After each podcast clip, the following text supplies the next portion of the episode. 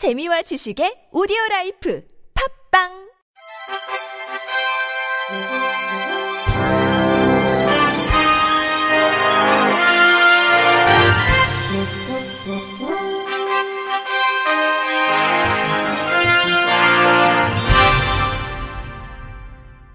청취자 여러분 안녕하십니까? 10월 20일 화요일 KBS 뉴스입니다.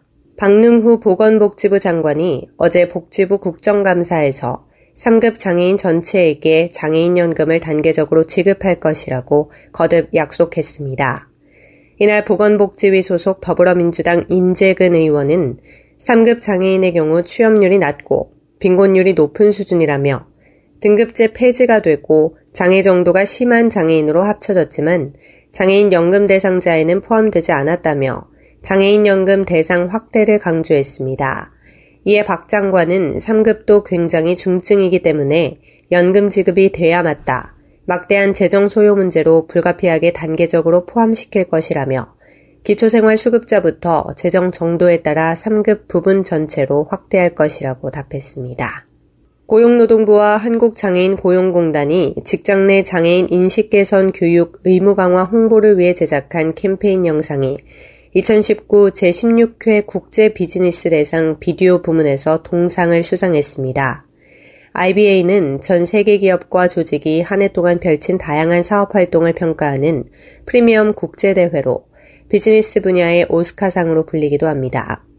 세계 기업과 조직이 1년 동안 펼친 경영, 성장, 홍보 등의 사업 활동을 15개 부문에 걸쳐 평가하며 미국 스티비 어워드사가 2003년부터 주최해서 스티비 어워드라고도 불립니다. 올해 16회째를 맞아 74개국에서 4천여 편이 출품됐으며 전 세계 250여 명의 전문가들이 심사위원으로 참여했습니다. 동상을 수상한 이번 캠페인 영상은 지체장애, 시각장애, 청각장애 사례를 반영해 직장인들이 쉽게 공감할 수 있도록 영상으로 표현됐습니다. IBA 시상식은 지난 19일 오스트리아 비엔나 안다스 비엔나 호텔에서 개최됐으며 수상작은 IBA 홈페이지와 한국 대표부 사이트에서 확인할 수 있습니다. 시각장애인이 제품 정보에 쉽게 접근할 수 있도록 제품의 점자 안내를 확대하는 등의 내용을 담은 법안이 추진됩니다. 국회 교육위원회 소속 더불어민주당 서영교 의원은 이러한 내용이 담긴 장애인 복지법과 장애인 차별금지 및 권리구제법 개정 방안을 발표했습니다. 시각장애인이 음료 구매를 위해 자동 판매기를 이용할 경우 자동 판매기에 점자 표시가 캔 음료라고만 되어 있어 먹고 싶었던 주스 대신 커피가 나와 음료를 마시지 못하는 일이 발생하는 등 권익을 침해받고 있습니다. 이에 장애인 복지법 개정안은 국가와 지방자치단체가 시각장애인이 제품의 정보에 쉽게 접근할 수 있도록 제품의 점자 안내를 확대하는 데 필요한 시책을 강구하도록 했습니다. 아울러 장애인 차별금지법 개정안은 국가가 자동 판매기에 시각장애인의 접근 및 이용 편의 증진을 위한 설계, 제작, 가공에 관한 표준을 규정해 장애인이 자동 판매기를 이용할 때 판매 제품에 대한 정보를 자세히 표기하도록 해 원하는 물품을 이용할 수 있도록 했습니다.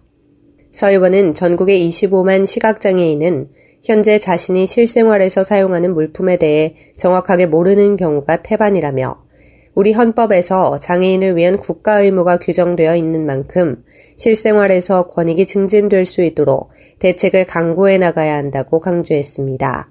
이어 현재는 자동 판매기를 활용해 다양한 제품이 제공되고 있지만 우리나라에서 일반적으로 설치되는 자동 판매기 대부분은 비장애인을 기준으로 제작, 보급 및 운용되고 있어 시각장애인은 사용하기 어렵다며 이들이 편리하게 사용하기 위해서는 제품에 대한 정보를 점자, 음성 등으로 안내하는 자동 판매기를 제작해야 한다고 말했습니다.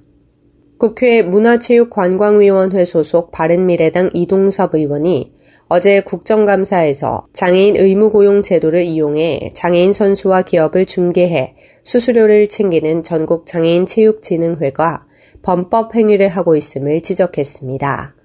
장애인 고용 촉진 및 직업 재활법 시행령 25조에 따르면 상시 근로자 50인 이상을 고용하는 사업주는 전체 근로자의 3.1%를 장애인으로 의무 고용해야 합니다.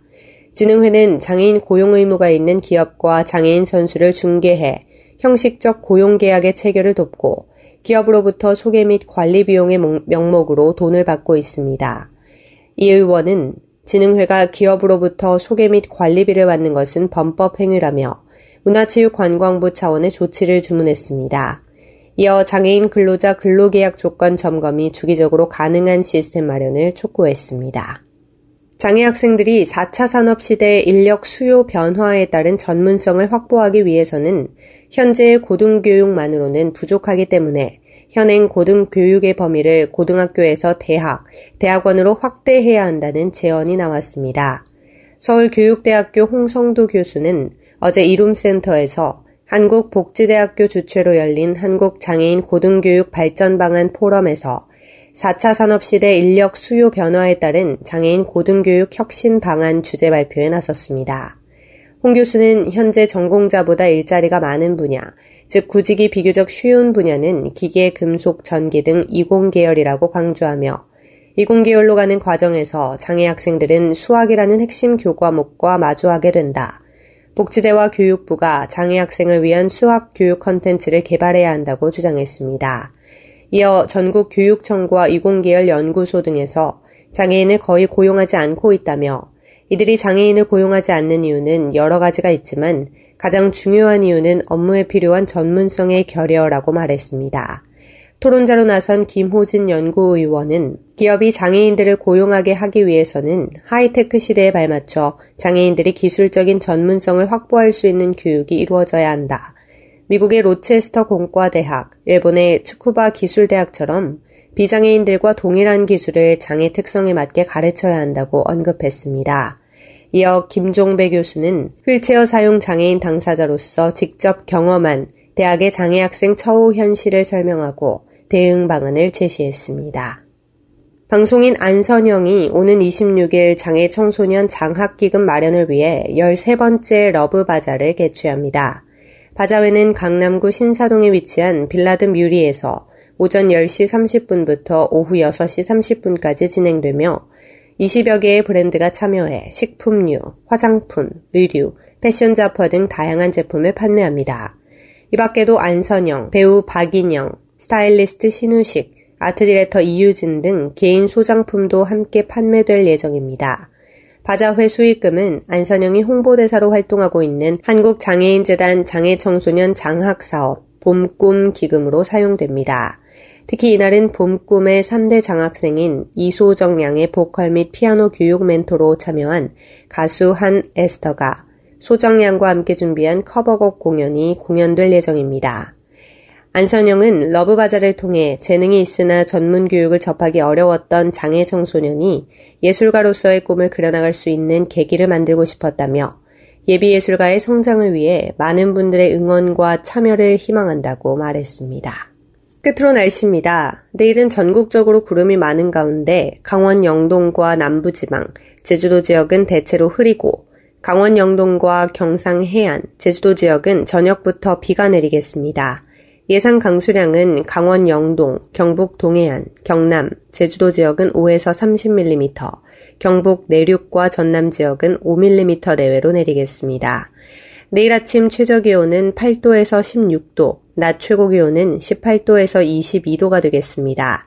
바다의 물결은 서해 앞바다 0.5m, 남해 앞바다 0.5에서 2m, 동해 앞바다 1에서 2m로 일겠습니다. 이상으로 10월 22일 화요일 KBS 뉴스를 마칩니다. 지금까지 제작의 이창훈, 진행의 조소혜였습니다. 고맙습니다. KBIC